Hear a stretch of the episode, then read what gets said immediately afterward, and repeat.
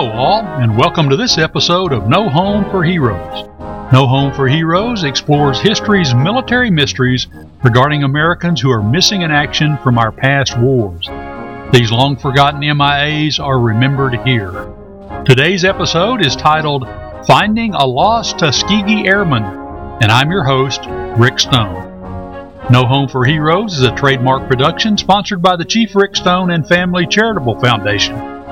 For more information on the foundation, visit our website at www.chiefrickstone.com. If you're hearing this preview of No Home for Heroes on your YouTube or Audioburst broadcast, we invite you to listen to the complete podcast on Apple Podcast or whichever podcast platform you prefer. Today's story recounts the loss and, hopefully, the discovery of one of America's first black heroes during World War II. All of us here at the Foundation want to dedicate this episode to another black American hero, Officer Alvin E. Moore, badge number 3532 of the Dallas Police Department. Al was one of my partners at the Northwest Patrol Division when he was shot and killed in the line of duty on a cold and snowy night in West Dallas on 13 November 1976. We think of you often, Al. May God bless you and keep you by his side. And now, on with our show. Today's episode is captured from case number 0322 in the investigative files of the Chief Rick Stone and Family Charitable Foundation. Today we're going to learn how a member of the famed group of black fighter pilots known as the Tuskegee Airmen went missing on an escort mission to Germany in 1944 and was never heard from again. Stay tuned because we think his crash site may have been found, but, and there's always a but in history's military mysteries, the remains of the pilot could not be identified after the war. Is it possible that modern DNA science can provide the key to solving this 75 year old mystery? Well, maybe, but there are problems even modern science will need to overcome. Stay tuned and we'll tell you the full story on today's No Home for Heroes. The Tuskegee Airmen were a group of African American military pilots who fought during World War II. They formed the 332nd Fighter Group of the United States Army Air Forces.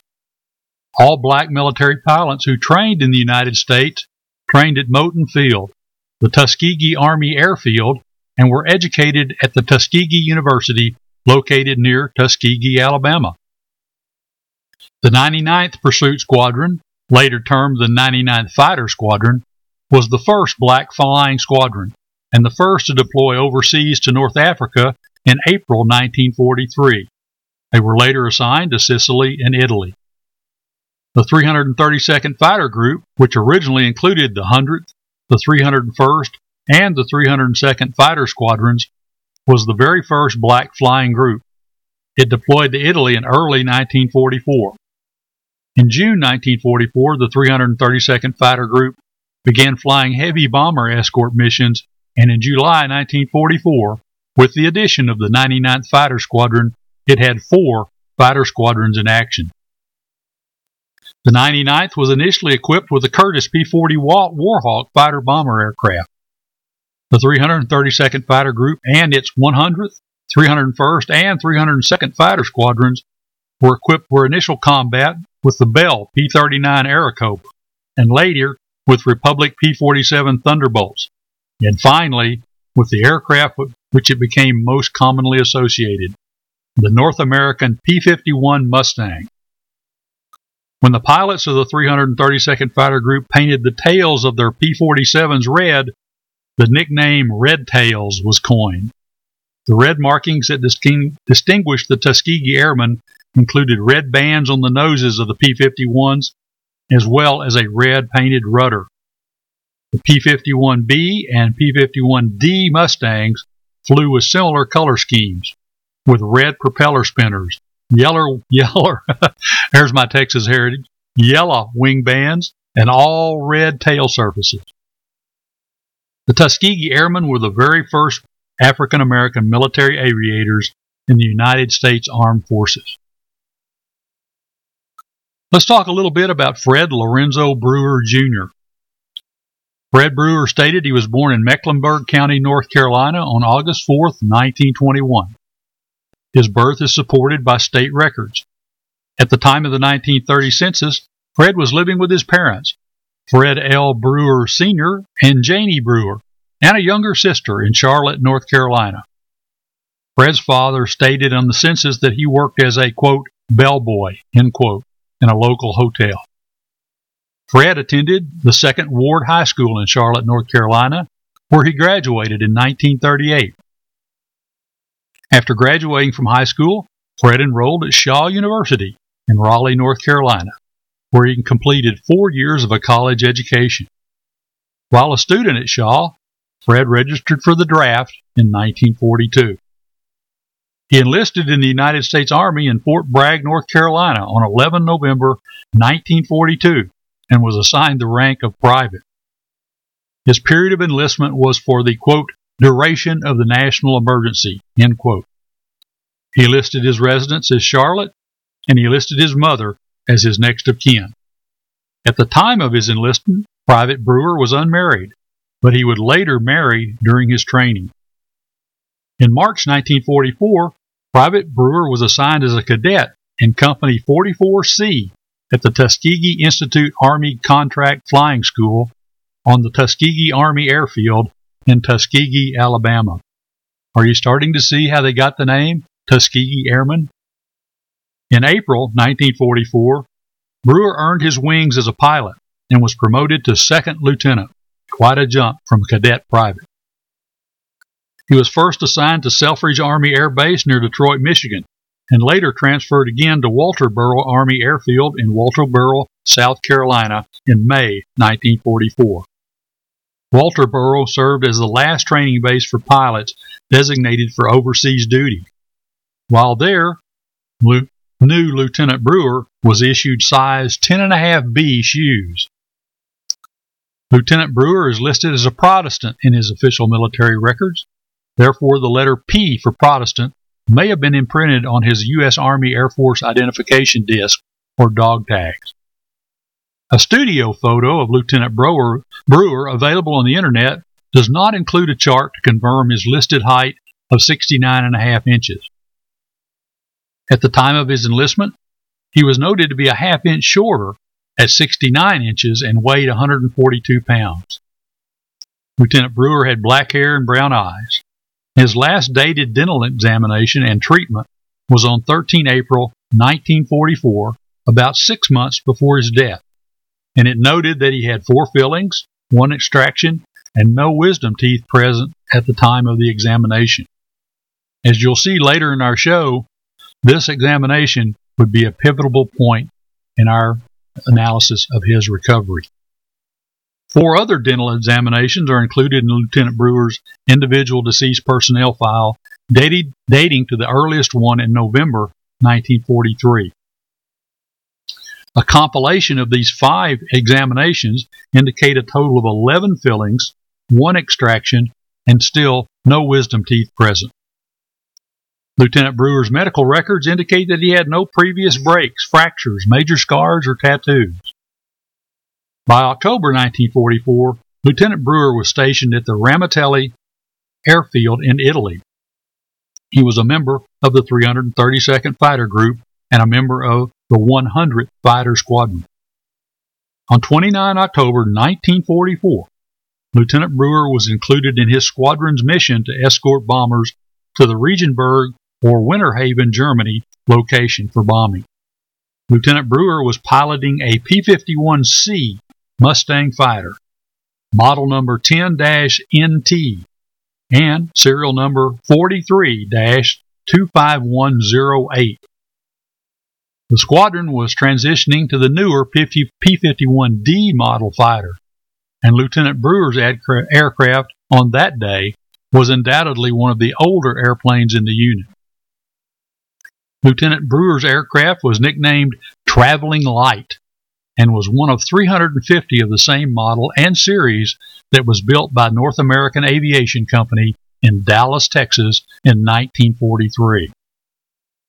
At about 11:15 a.m., Lieutenant Brewer was observed by a fellow pilot, Second Lieutenant Charles H. Duke, to, quote, pull up too steeply and stall out while attempting to climb with his squadron through an overcast.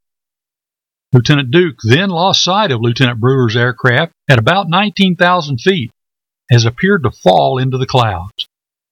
Lieutenant Duke presumed that Lieutenant Brewer would have had adequate time to bail out if necessary, no doubt due to the high altitude at which they were flying at the time. The location where Lieutenant Brewer was last seen by Lieutenant Duke was estimated to be three and a half miles northwest of Delage, Germany. Lieutenant Brewer was not seen or heard from again.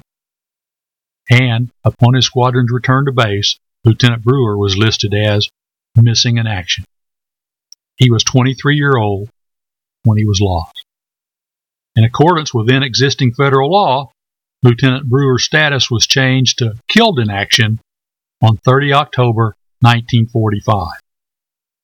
Research has traced what is believed to be the remains of Lieutenant Brewer to interment in the Mirandola, Italy cemetery, where he was interned as an unknown. His number was listed as Unknown X125. This unknown casualty was subsequently exhumed and buried in the Florence American Military Cemetery in Plot F, Row 2, Grave 20 in Florence, Italy where it lies to this very day. On June 17, 2017, an independent research team requested the assistance of the Chief Rick Stone and Family Charitable Foundation in attempting to get the U.S. government to disinter unknown X 125. The following details of this case have been analyzed by Foundation researchers and investigators, and we'll think you'll find these very interesting. A witness to the burial of X 125 places an airplane crash near Moggio Udinese, Italy. And I apologize, my Italian's a little rusty. This burial occurred on Sunday, 29 October 1944, at about 11 o'clock in the morning. The witness stated that the remains were buried at the communal cemetery in row 2, grave 30, in Moggio Udinese. He identified the remains as being one American pilot of a single engine airplane. The remains were described by the witness as being about four kilos in weight, which is about nine pounds. The witness described the remains as being in different pieces and completely burned, some in advanced carbonization. The witness further described markings on the aircraft as reading ALCLAD 24 S 10. This particular marking was a proprietary name of sheet aluminum manufactured by the Alcoa Aluminum Company and introduced in 1931.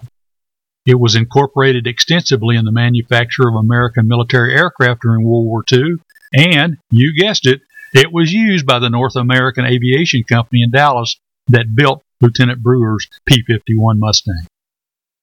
The date, the time, the location, and the witness description of the aircraft are in complete agreement with Lieutenant Brewer's aircraft and his last known location.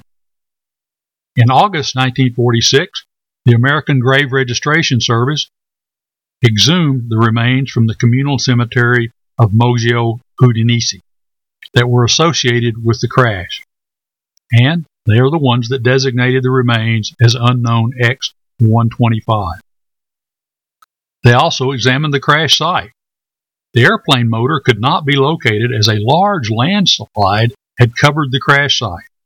However, the receiver of one 50 caliber machine gun was found, and the American Graves Registration Service record, recorded the markings on the weapon as serial number 12475808 50 caliber machine gun. The caliber of the weapon confirms that the airplane was an American military aircraft. And one of the four 50 caliber machine guns installed on Lieutenant Brewer's aircraft was recorded as bearing serial number 1257808. Well, there's one digit off. The serial numbers on the Browning Model 2 50 caliber machine gun began with a single digit when first manufactured in 1917. Approximately 2 million of these machine guns were built during World War II. Therefore, it is more likely that a maximum seven digit serial number would be found on the receiver that was found by the Army Graves Registration Service in 1946, and not the eight digit number that they recorded. The similarity in the numbers, especially the identical last three digits, indicate that the crash airplane cannot be excluded as being Lieutenant Brewer's P 51C Mustang fighter, nicknamed Traveling Light. There were only two losses of P 51 aircraft in the vicinity of northern Italy and southern Germany recorded on 29 October 1944. One was that of Lieutenant Brewer, and the other was of Captain Alfonso W. Davis, also of the 332nd Fighter Group. Captain Davis's P 51D was believed lost near the Gulf of Trieste in bad weather at about 12:45 p.m.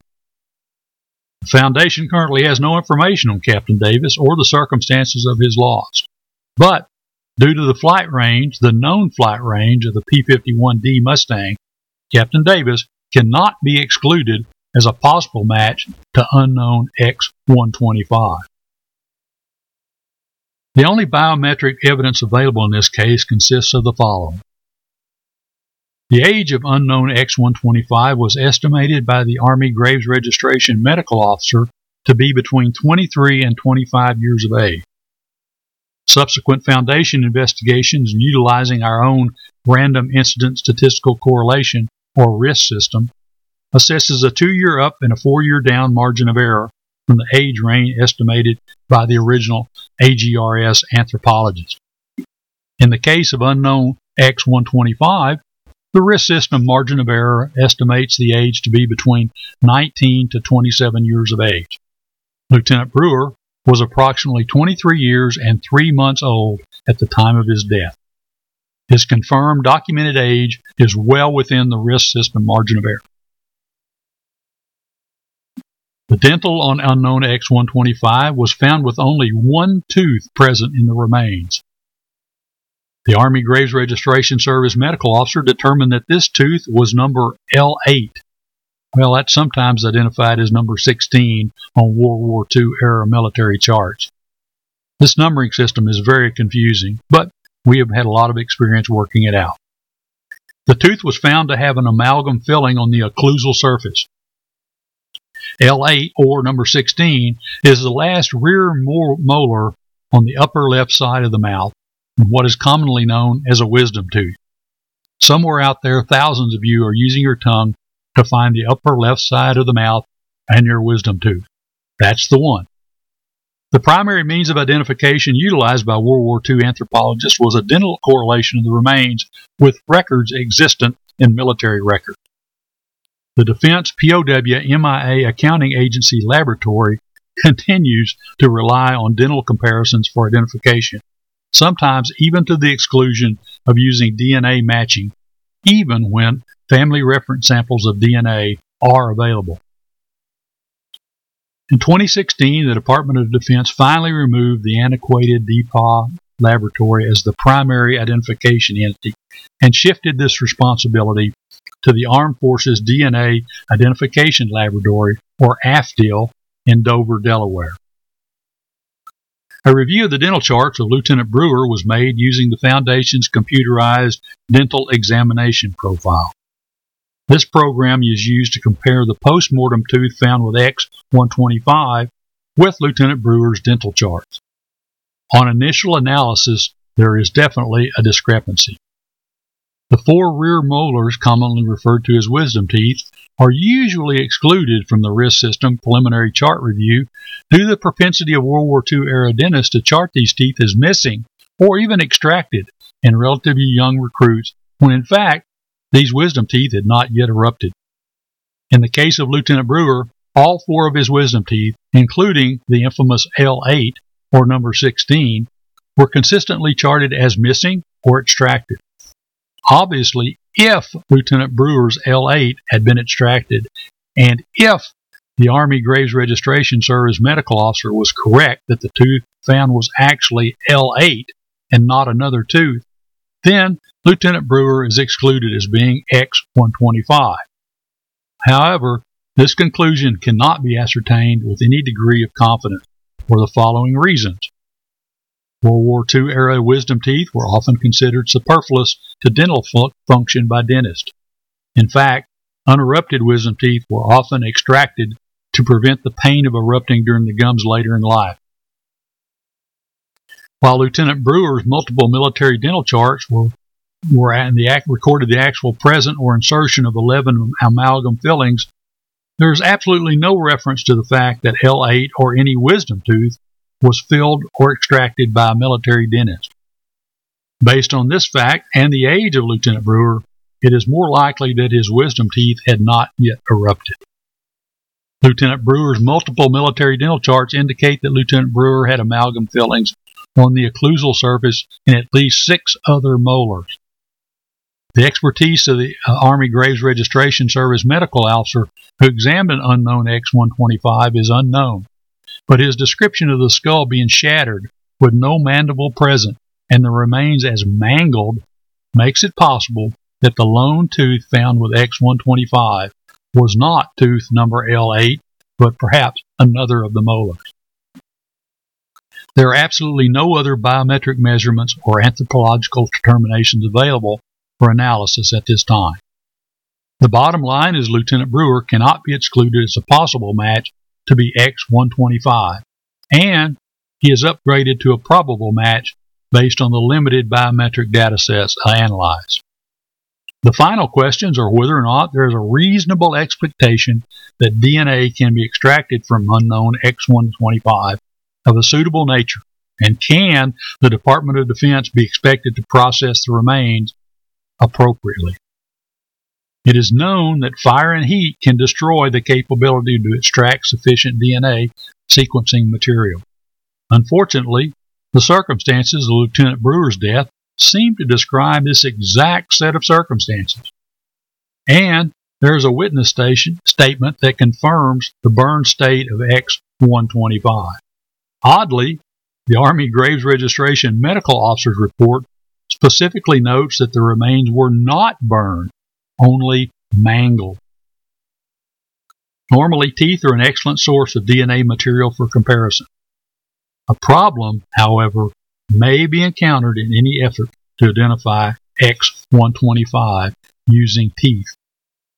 While the one tooth was recovered by AGRS personnel in the original exhumation from the civilian cemetery near the crash site, and its subsequent reburial in the temporary American military cemetery in Mirandola, Italy. The dental chart for unknown X125, when it was examined prior to its final burial in the Florence American Cemetery, does not show any teeth present with the remains. This is a problem. As we all know, all military mysteries have a problem. It is possible that the small tooth was lost in the second disinterment and transport prior to the final reinterment in Florence, Italy. This would put added pressure on the DPAA laboratory or AFDIL to be able to successfully extract DNA material from the non dental skeletal remains of X125 before submission to AFDIL for comparison and identification. Based on experience, the forensic capabilities of the DPAA laboratory are considered to be very suspect. Well, let's talk about the bottom line conclusion. Given the state of anatomical evidence in this case, due to the limited amount of biometric data sets and conflicting dental records, there's very little possibility that the U.S. government will move with any degree of rapidity on a recommendation for disinterment or identification of unknown X 125. That said, it appears that this case has the possibility of resolution if the Department of Defense can be presented with a scenario where the principle of Occam's razor prevails. This logical theory states that one should not make unnecessary assumptions, and that the answer to a problem is often the simplest. With that course of action as a guide, the bottom line is simply this the circumstantial evidence in this case is sufficient to indicate that Lieutenant Brewer is a possible and perhaps probable match to unknown X-125. The possibility that Captain Alonso, Alfonso Davis, being X-125, cannot be completely eliminated, so he must be included as a possible match, along with Lieutenant Brewer as a probable match. In conclusion, what we are seeking to do is to present the Department of Defense with the inescapable Occam's razor conclusion that X 125 can only be Lieutenant Brewer or Captain Davis, to the exclusion of every other one of the 73,000 missing American servicemen from World War II. If successful, the Department of Defense, beginning with the Defense POW MIA Accounting Agency, will have no choice, based on the findings, but to recognize any request for disinterment as legitimate and correct. Hopefully, this will one day lead to the lost Tuskegee Airmen, probably Lieutenant Brewer, but possibly Captain Davis, being recovered, identified, and returned home to his family. In 1976, I helped escort the body of my friend, Officer Alvin Moore, home for burial with his family in Louisiana. Maybe someday we will have the honor to do the same for Lieutenant Brewer. Thank you for listening to this episode of No Home for Heroes. We hope you've enjoyed today's production, and we invite you to check out our other episodes. You can now subscribe to listen free on Apple Podcasts or whichever platform you like to listen to podcasts. Don't forget to tune in every Saturday when we will post a new episode of History's Military Mysteries Missing in Action. Episodes of No Home for Heroes are produced from the actual investigative case files of the Chief Rick Stone and Family Charitable Foundation, dedicated to providing information to the families of missing American servicemen and missing American servicewomen. As always, we greatly appreciate your comments, and a special link is available for you to contact us on our website at www.chiefrickstone.com. Our next episode is titled Did Missing a Train Cost a Marine His Life? Learn how a Marine fresh out of training to be a barrage balloon crewman was late reporting for duty after a short furlough was granted him after his graduation from the training school. You sure don't want to miss this one because we think his tardiness prompted his transfer to a combat unit where he became an MIA in his very first action. Is it possible that something so simple as missing a train ride cost this young Marine his life? Tune in, and we will tell you the full story next week on No Home for Heroes. Until next time, be careful, be safe, and wishing you fair winds and following seas, I'm your host, Rick Stone, reminding you that poor is the nation that has no heroes, but shameful is the nation that, having heroes forgets them.